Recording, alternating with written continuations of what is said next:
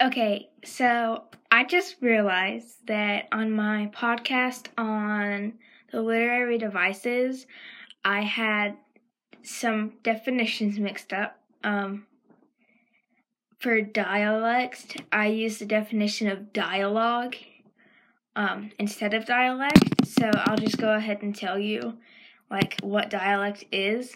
Um, dialect is how things are said, like with an accent. Like, so here in the South, people say y'all, and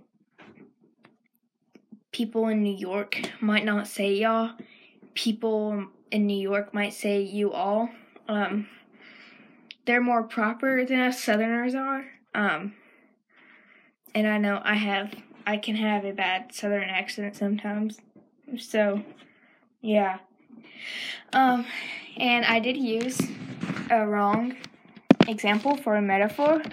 Um, I use a simile example for metaphor, so I'll go ahead and tell you uh,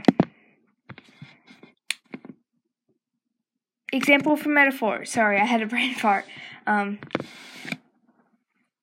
I guess some of you might already know this song, but "You Are My Sunshine." Um, that's kind of an old song. Uh, he has a heart of gold. That could be one. That pretty much just means that he is really nice. Um, and then I did mispronounce hyperbole. I think I said that right. Oh, please say I said that right. Um, here, let me look up how to say it.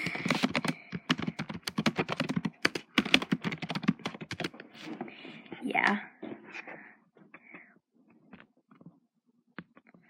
Let's hear it. Okay.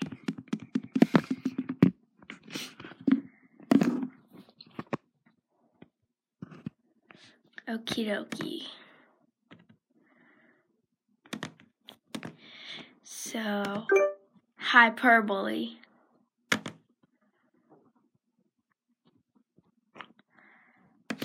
Hyperbole.